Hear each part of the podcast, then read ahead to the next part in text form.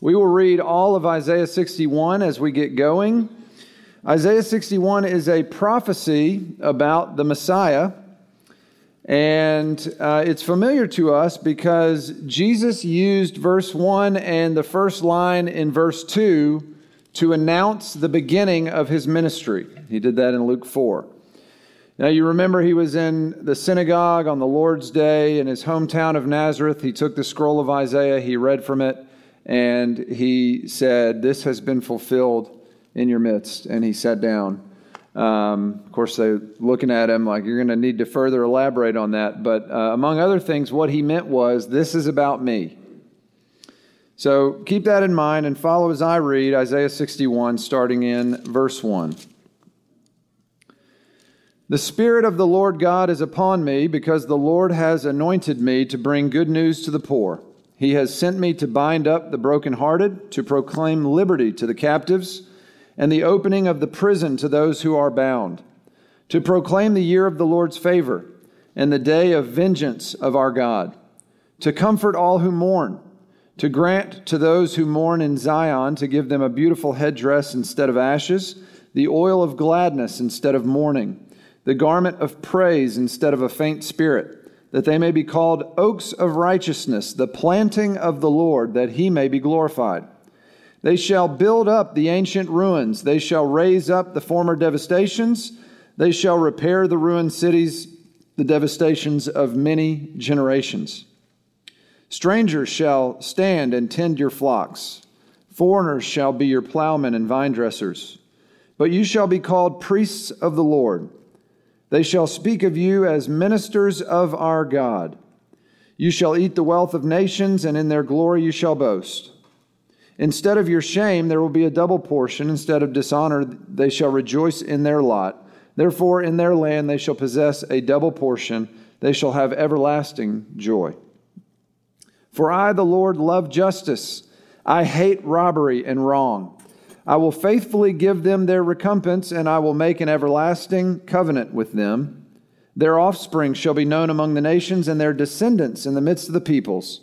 All who see them shall acknowledge them, that they are an offspring the Lord has blessed. I will greatly rejoice in the Lord. My soul shall exult in my God, for he has clothed me with the garments of salvation. He has covered me with the robe of righteousness.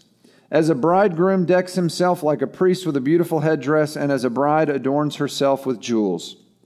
For as the earth brings forth its sprouts, and as a garden causes what is sown in it to sprout up, so the Lord God will cause righteousness and praise to sprout up before all nations. Amen.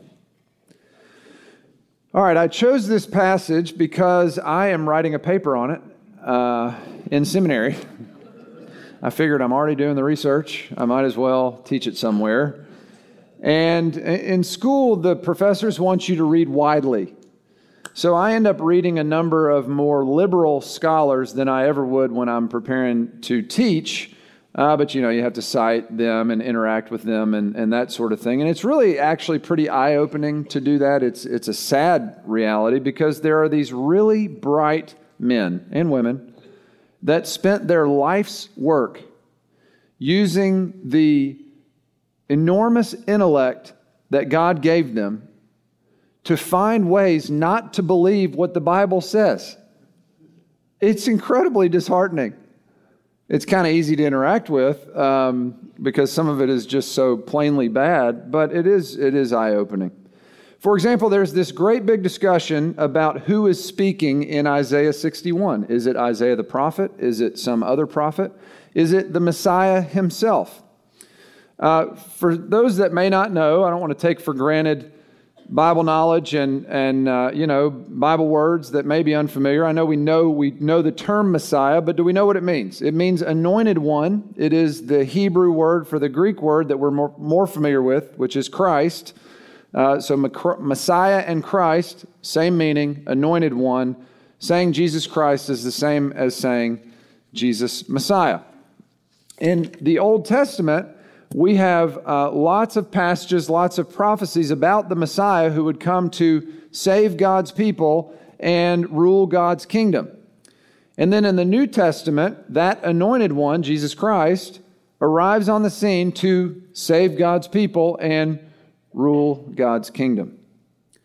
So, in terms of the question who is speaking in this passage, there are a number of good reasons to believe it is the Messiah himself. Number one, the only places in the Old Testament, other than this, where spirit filling is coupled with anointing, where, where spirit filling and anointing are mentioned in conjunction with one another, the only other places you find that are in reference to kingship. That would be 1 Samuel 10 with Saul and 1 Samuel 16 with David. And in line with this, the fact that we have spirit filling with anointing in our passage would suggest that the person speaking is a king. Now, that would not be true about Isaiah the prophet. That would not be true about any other prophet. But it would be true about the Lord Jesus, who is the ultimate prophet, priest, and king.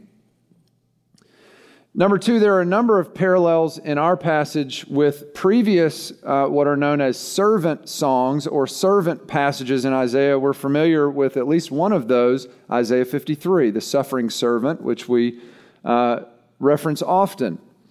And there, in those servant passages, uh, a number of similarities are they're spoken in the first person, like this one. Others also talk about an anointing from the Lord that comes to accomplish this proclamation of good news and bringing freedom to those in captivity. And then they also, uh, many of them end in a hymn of praise, which our passage does as well, verses 10 and 11. So the speaker is a king, not just a prophet. And the speaker is not just any king, but he is the servant king.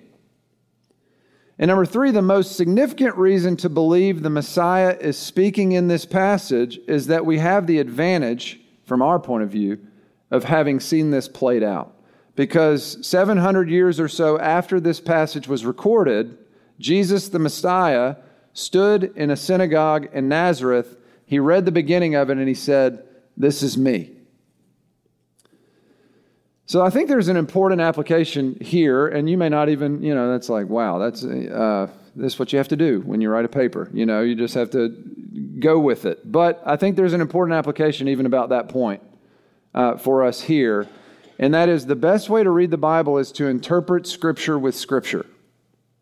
That's how we arrive at our conclusions. Is we look at other passages and we find the connectivity and the continuity within the Bible itself in order to better understand. How does the Bible unfold? How does it develop within itself? That's how we want to read it. So, this passage is about the Messiah and it's from the Messiah. And there are three main points I want to make with that in mind. They are about the Messiah's rule, the Messiah's motivation, and the Messiah's joy. We will spend most of our time talking about the Messiah's rule, but we will touch on the Messiah's motivation and joy as well. So, the first aspect of the Messiah's rule I want us to see is his mission. The Messiah's mission. Now, keep in mind, again, this is what Jesus used to announce his ministry. This passage summed up the essence of Jesus' ministry. This describes to us what he is all about. Two words that we could use to sum up Jesus' mission from our passage are preaching and healing. So, first, let's look at preaching. Jesus says, Yahweh has anointed me, verse 1, to bring good news, to proclaim liberty, to proclaim the Lord's favor, verse 2. Preaching is at the center of Jesus' mission. That was the case when he came to earth, and that has continued to be the case since he returned to heaven. Jesus died for our sins. He rose from the grave to make us right with God. He then went back to heaven, seated on the throne to rule over all things and execute his mission in order to apply to the ends of the earth the salvation that he accomplished in his death and resurrection. So, enthroned in heaven, Jesus sent his Spirit to carry on his mission, and preaching remains central to that mission. That's why we're here. That's why you're a Christian. It's because someone told you about Jesus. And having come to love him and serve him, we still want and need God's word taught and preached. Preaching is central to the way God brings us to Christ and grows us in Christ. So, you have found a church that proclaims the good news about Jesus, proclaims the liberty that he has secured for his people from Satan, sin, and death, proclaims the Lord's favor or grace that God has poured out on his people in Christ. If this church is not your home, if you're trying to find your church home, or maybe you're just checking things out, I think anyone that's been here any length of time would agree with me that that is the kind of place you have come to. A place that, above all else, wants to have preaching and teaching that is faithful to the Word of God, that makes much of Jesus and communicates the good news of salvation in Him at every age and every stage from every part of the Bible. That's not the only thing we care about. Uh, for example, we care about life in community, we care about serving the poor, but it all flows downhill from living under the regular proclamation of God's Word, a proclamation that is eager to connect to the good news about Jesus.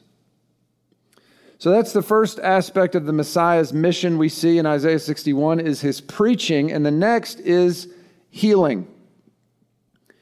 Jesus came to set people free from their sin and bring healing to what sin has broken down. We see these categories in our passage of the poor, the brokenhearted, the captive, and these are spiritual categories. Now, in my Bible, and maybe in yours, next to the word poor, I have a little note. It says it could mean afflicted. Uh, this is not speaking about economic categories, though it could certainly include poor people. It's talking about people who are afflicted either in their sin or because they live in a sin stained world. You think poor in spirit, like Matthew 5 in the Sermon on the Mount. People that have a poverty of spirit, a brokenness in their soul due to the fracture that sin has caused in their lives. Sin has threatened to destroy us, but the Messiah brings good news to the sinner. And not only did he bring good news, he came to bind up the brokenhearted. Now, chapter 30, verse 26 parallels this binding up of brokenness with healing wounds. So, the image that we should have in our minds is that of bandaging a wound. So, put all this together. We were born in captivity to sin. We were bound in a prison of our sin nature that we could not escape. Sin that drove us away from God and threatened to destroy us. Jesus brings good news. And not only does the good news get preached, it is the power of God for salvation. When that preached gospel lands, it brings new life and it brings healing. Because Jesus not only came to redeem us, he also came to restore all that sin had broken. And he came to do it throughout the whole world. In verses 5 and 6, we have this strange language of strangers tending flocks, foreigners serving as plowmen, vine dressers, eating the wealth of nations. Uh, this is most likely a reference to the expansion of the kingdom beyond Israel, pointing to the fact that the Messiah's mission is global, including Jews and Gentiles who were once considered strangers and foreigners to the people of God. And that is confirmed when you look down in verse 11. It talks about the gospel to the nations. So, this passage is describing the transformation of becoming a Christian from captivity to sin to freedom in Christ, from broken to healed, from mourning to gladness. And it is a gospel transformation that is for the whole world. The effect of which, verse 3 tells us, produces a strength and stability that only God's people know. In verse 3, we are called oaks of righteousness, which is contrasted with withering oaks of chapter 1. You don't have to turn there, but chapter 128 says, Rebels and sinners shall be broken together, and those who forsake the Lord consumed. Verse 30, you shall be like an oak whose leaf withers. Those rebels and sinners who forsake the Lord, they are like oaks whose leaf withers. Verse 31 the strong shall become tender. That's chapter 1 of Isaiah. So notice this is speaking about those who forsake the Lord, which means they had some, uh, they were in some way connected to the Lord prior, like church going folk. There's an application here and, and a warning here for us. The Lord's people are oaks of righteousness, the planting of the Lord, meaning it's all grace, it's, it's all according to God's work. He gets the glory. And the work of gospel transformation in us makes us like oaks.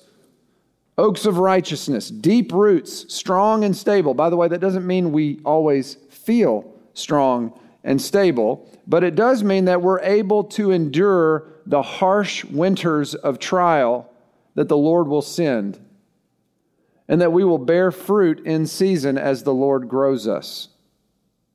But there are those among us who will forsake the Lord, those in this room even who will choose their sin over Him. And we're told here that you will be like an oak whose leaf withers. The death on the inside will show up on the outside. The strong will become tender broken down from a big, strong oak to be nothing more than fire starter. Friends, I've seen this happen time and time again. So do hear the warning. Don't toy with your sin. Kill it before it kills you. Here's another application uh, concerning the Messiah's healing. Remember, already, not yet. Already, not yet. We are already redeemed. We have already been set free from the penalty of our sin and the power of our sin. We have already been planted by the Lord. Our eternities have already been secured. We are not yet fully healed. We are not yet fully restored. So, if our growth in Christ is paralleled from a to Z, our transformation is often slower from point C to D or S to T than we would like. But what a miracle that we're on this path of growth at all. Even to be put on the path to grow in Christ, we all had to be brought from death in a spiritual graveyard to life. That's incredible. And so we can get honed in on the struggle of point C to D or point S to T without considering the big picture of what God has done to bring us from death to life and put us on the path of Christian growth at all. The Lord has set us free from our sin. He set us free from its penalty and its power. Your sin is not your master, and the Lord is healing the wounds that sin has caused in us, in those we love, and in all of creation.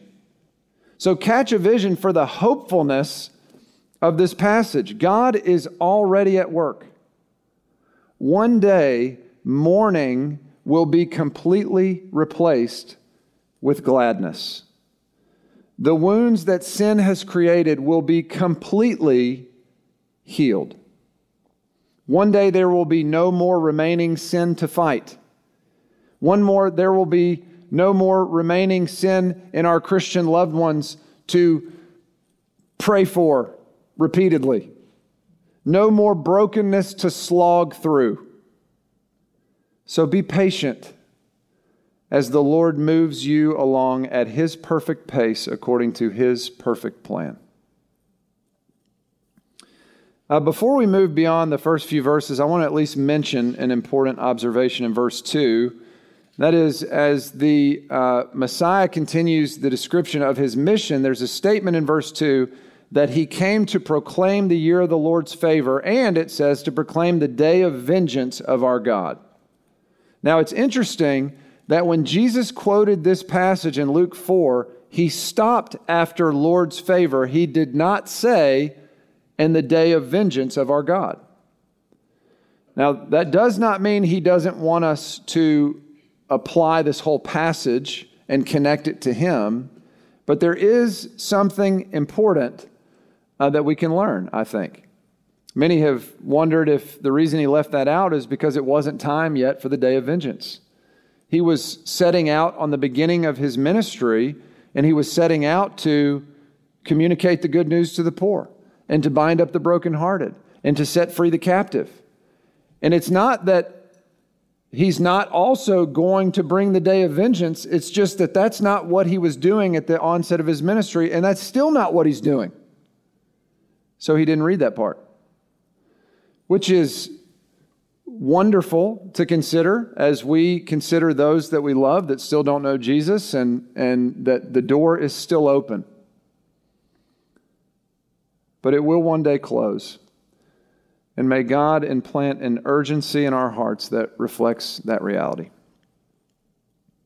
All right, so far in considering the Messiah's rule, we've been focusing on his global mission of preaching and healing Next, let us consider his people. Uh, we start seeing language about the Messiah's people in the last couple lines of verse 3. It says he transforms us with the gospel so that we may be oaks of righteousness. We talked about that. And then in verse 4, they shall build up the ancient ruins, they shall raise up the former devastations, they shall repair the ruined cities, the devastations of many generations. The first observation here is that this is another place in Scripture where we find God's sovereignty alongside man's responsibility. Verse 3 They shall be called oaks of righteousness, the planting of the Lord. It's His work, it's His doing, so that He may be glorified. Verse 3 points us to God's sovereignty in the work of gospel transformation. But in verse 4, they shall build up the ruins, they shall raise up the devastations, they shall repair the ruined cities. Who are the they? God's people. So verse 4 emphasizes human responsibility. Like Ephesians 2, uh, at the end of Ephesians 2, by grace you've been saved through faith. This is not your own doing, it's the gift of God, not a result of works, so that no one may boast. God's sovereignty. But then it goes on to say, we are his workmanship created in Christ Jesus for good works that God prepared beforehand so that we should walk in them. We see God's sovereignty and man's responsibility. And I want us to focus on the work that this passage pushes us towards. The language of repairing the ruins had an immediate fulfillment in Israel, but it, it is, does not have, um, its only fulfillment is not Israel. So the whole book of Isaiah is about the destiny of God's people into exile and after exile. There's a destruction coming to Jerusalem, and God is promising restoration. But as is usually the case with prophecy, there are layers to its fulfillment. You think of uh, 2 Samuel chapter 7 and the covenant that God made with David, and there were immediate there was immediate fulfillment in the immediate descendants of David, but ultimately it was pointing us to the son of David, who is Jesus Christ. So that's often the case. You'll have layers of fulfillment. There was an immediate fulfillment in Israel, but it's pointing us to an even greater fulfillment because the rescue from captivity and the rebuilding the ruins of Jerusalem serves as a foreshadowing of the Messiah's greater rescue from a greater captivity, as well as a foreshadowing to an even greater rebuilding of the ruins. This highlights the fact that the gospel not only heals and restores individual lives, but brings healing and restoration to whole cities and societies, and ultimately will bring healing and restoration to all of creation. Now, you could make the case that the gospel built Western civilization. I'm not going to try to make that case right now, but you could make that case. Uh, on a smaller scale, I've mentioned this story in here before, I think, so I'll be brief just to remind you of it. But there's a great story by a man named Ramez Attallah, who was a minister in Egypt. And he and his wife had a heart for this uh, trash city. It was a dump, it was where all the trash was, and people were living there. And it was horrible. These people were beyond poor, and they just had a heart for ministering there. And so the, the more that they minister there, the more people come to Christ. And when people come to Christ, they start to get a concern for the kind of conditions they're living in. And so they start cleaning up the city. Well, maybe we should have just one area where the trash goes instead of it being everywhere. And then they start getting concerned for, well, maybe we should educate our children. Maybe they would have a hope of, you know, making it out of the trash city. And so they build a school. And uh, they, they start a church because so many people uh, start coming to Christ. But, you know, even so, the city, the city still stinks. Uh, literally, it just smells bad. There's still trash. They hadn't figured the whole thing out. So they would go up to the top of the hill or mountain to, for the school and, and recess and the kids to play. And they're playing up there and they discover these old caves. And there's, you know, all these ancient Egyptian hieroglyphics and they're beautiful old caves. Obviously, there used to be some meetings in here. And uh, as more and more people come to Christ, they start having church in the caves. Well, among the caves, there's like eight or ten of them. You can look it up. Ramez Attallah, A T A L L A H, Trash City. There's, you'll find it on YouTube or wherever. But among the, the caves, they find this open air, um, what do you call them? Amphitheater. In that amphitheater, they held a national day of worship in Israel with over 50,000 people. In, in Egypt, I'm sorry, not in Israel. Um, but it's just an amazing story of the transformation of a place and, and all for the glory of God. Uh, and that is rebuilding the ruins. And so we see there is a, there's a connection for us, even today, as believers. As believers, we should be looking for opportunities to rebuild the ruins, whether that means whole cities or civilizations or just certain aspects of of our culture and society and families. Um, where is there chaos and breakdown? That's a good place to invest. There's a great story within our own congregation of that kind of thing. One of our supported ministries is the Grace Institute partnership. They partner with the Good Shepherd Foundation in Uganda, and they're working to make disciples, to train pastors, to plant churches, and to rebuild an entire community from the ruins. That includes things like clean water, education, uh, teaching about marriage and family, you name it. It's really an incredible story. You get a hold of Will Savell, ask him about it. It's a, it would be a great encouragement to you. So I think the applications for us are many, and I'm not going to touch on all of them, but I have a few ideas. Uh, the last couple years has exposed the fact that our education system is broken. Uh, this made me think of the classical Christian school movement. This is not the only application, I'm just illustrating, uh, which was started about 40 years ago in a little church in Idaho. Their pastor, Doug Wilson, started a school for his kids, eventually for his congregation and community. Then he wrote a book about it and accidentally launched a movement. There are now hundreds of classical Christian schools around the country, not to mention classical Christian homeschoolers and co ops and all that. He's written a few books about it and one of them is called Repairing the Ruins. Where do you think he got that language? Again, that doesn't have to be the application that you make, but my point is the world of education is an area of ruin that is worthy of our investment. Marriage and the family are in ruins in our society. So, doing the hard work of building and maintaining a godly marriage and family is not only a blessing for you and your household for generations to come, it is a potent blessing for our community and society. Our government is in ruins. It's a great time for Christians to invest. You name it. Where are the ruins God is moving you to invest in? It's a good question to ask yourself um, as we try to apply this passage. We can't just sit here and decry the breakdown in our society. I mean, we should all lament the condition of our society, but we should also worship the Lord and get to work in His name. seeking to repair what has been broken. Uh, verse 6 is related to this. It says, You shall be called priests of the Lord, ministers of our God. Now, this isn't just about the people we think of as professional clergy, it's about all Christians. We are a kingdom of priests, a royal priesthood, says 1 Peter 2 9. You know, this was a major emphasis in the Protestant Reformation over against the Roman Catholic Church, which taught you needed the priest to get to God. But the, the Protestants were saying, no, the common people don't need a priest to get to God because we all have access to God through our great high priest, Jesus Christ.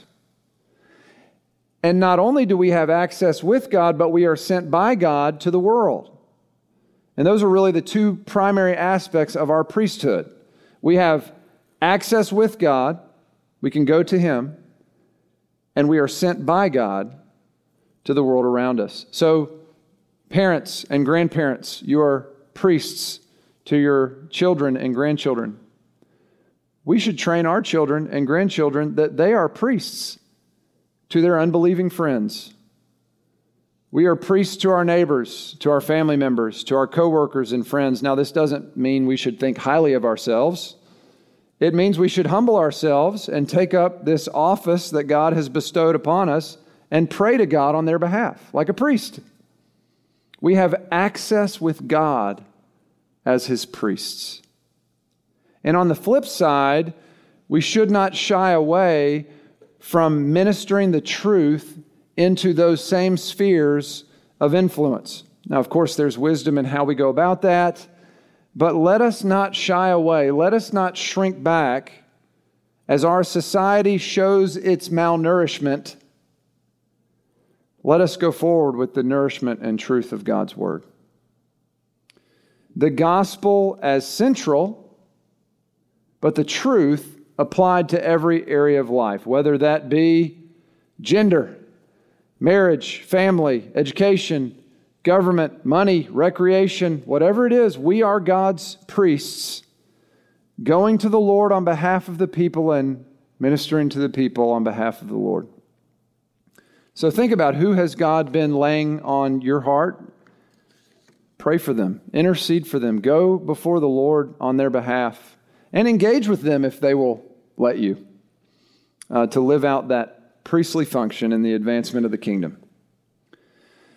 Next, in verse 9, uh, we further this emphasis on the Messiah's people as we think about blessing to generations of his people. It says, Their offspring shall be known among the nations, their descendants in the midst of the peoples. They will be acknowledged, and as, as an offspring, the Lord has blessed you look back on your life and you consider your Christian heritage, and some of you may be first generation Christians, but for many and maybe most of us, there was someone that came before us. There was someone that invested in us, and uh, their investment in us was significant in us coming to know and love and serve the Lord. But don't only look back, look forward. Because we're not only talking about individual gospel transformation, we're talking about generational gospel transformation.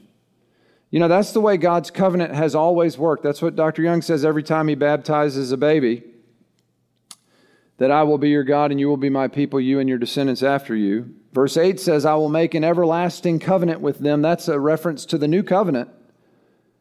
And then the next thing we see in verse 9 is about the descendants of God's people. You know, I think one of the blessings of this whole crazy last few years is uh, the unveiling that has happened in so many different areas of our society. And it's caused parents and grandparents to think generationally, maybe more than we were before.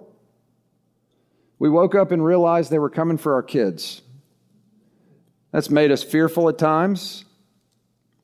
But we have a hopeful word in Isaiah 61. God's gospel transformation is covenantal, generational. He has established covenant with us and our children, and there's nothing Satan can do about it. Now, that gets us through the first point, and we're almost out of time, but the last two are really quick. Um, as we close, the two points will be brief. The next one is the Messiah's motivation. We find it in verse 8. What drives the Lord Jesus on his mission to save the world? There are a number of things you could say and be right his love for his father, his love for his people. But verse 8 needs to be on that list. The Messiah's motivation is his love of justice and hatred of wrong. He looks at what sin has done to the world that he made and he hates it. Hate is an appropriate word, it's in the Bible. It's okay to use it right here. He looks at what is happening in this world that he created and he hates it. And on the other hand, he loves it when things are put right. Friends, who has not felt the fact over the last couple years that the restoration is not yet complete? But one day it will be. And you know how I know that? Because the Lord loves justice and he hates wrong. He hates what sin has done in his world, and he delights to put it back. Which leads to the last point the Messiah's joy. Remember earlier, I said uh, one of the reasons we should connect this to other passages about the servant, like the suffering servant, is because it ends in a hymn of praise, like those other passages do. But there's a question, even among faithful interpreters, uh, which, you know, they differ on who is speaking in verse 10 11 in our hymn of praise. Is the Messiah? Is it someone else? Some say it's the personification of Zion. It's God's people responding to this great, great news. Uh, some say it's a prophet. Some say it's the Messiah. Those that argue against the Messiah say it couldn't be the Messiah because in verse 10, the speaker says that God has clothed him, whoever this him is, in the garments of salvation. So it couldn't be the Messiah. I mean, that sounds right. We know God uh, is the one that gives the garments of salvation. He doesn't need to be clothed in them like we do, obviously. But there is this passage in Isaiah 59. You can flip back there if you want. And it talks about the Lord wearing garments of salvation. Isaiah 59, verse 15 the Lord saw it, and it displeased him that there was no justice. He saw the condition of the world in sin, and it displeased him. Verse 16, he saw there was no man to intercede, and then his own arm brought him salvation. His righteousness upheld him. So there's no guy that could fix it, but he can fix it. Verse 17, he put on a righteous he put on righteousness as a breastplate and a helmet of salvation on his head. He put garments of vengeance for his clothing. All to say, this passage in Isaiah 59 shows us that God Himself puts on the garments of salvation. Now, in this context, it doesn't mean that He needs the saving, it means He does the saving. Verse 16, He saw that no man could save. Verse 17, He put on the garments of salvation to do the saving. All to say, when we get to chapter 61, it's not a great argument to say the Lord doesn't need the garments of salvation. I mean, the point's good enough. We all agree. He doesn't need them like we need them. He doesn't need to be saved. But in this case, the garments are put on by God Himself because He does the saving. And that certainly fits with the rest of chapter 61, which is about the Messiah and His global mission of salvation. So, what would it mean? That the, the Messiah rejoices and exults in God for being clothed with the garments of salvation. It would mean the Son rejoices in and with the Father because he delights to do the work of salvation that the Father has appointed for him to do. You know, verse 11 connects us back to the global theme the Lord will cause righteousness and praise to sprout up before all nations. Jesus is saving the world and he loves it. He rejoices in the work that he is doing. It brings him great joy to execute this global plan of salvation. And did you know that's the way that Jesus thinks about you and your salvation? He was delighted to secure your eternal redemption in his death and resurrection, brings him great joy to oversee your growth and maturity. He has you right where he wants you at this moment. and clothed in the garments of salvation as the only one who can do it, he will see you all the way home. Let's pray. Our Father, your word is true and it is living and active and powerful and so applicable. In all times and seasons, we're thankful for it. Lord Jesus, you are King. There is no other. You are that servant King Messiah, and we delight to serve you.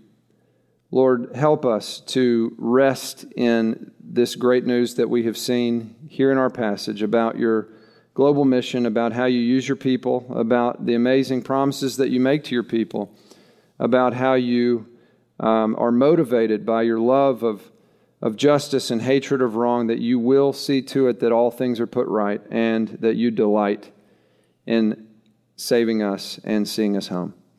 I do pray that you would uh, help us to rest in that reality and continue to bless our fellowship tonight. In Christ's name, amen.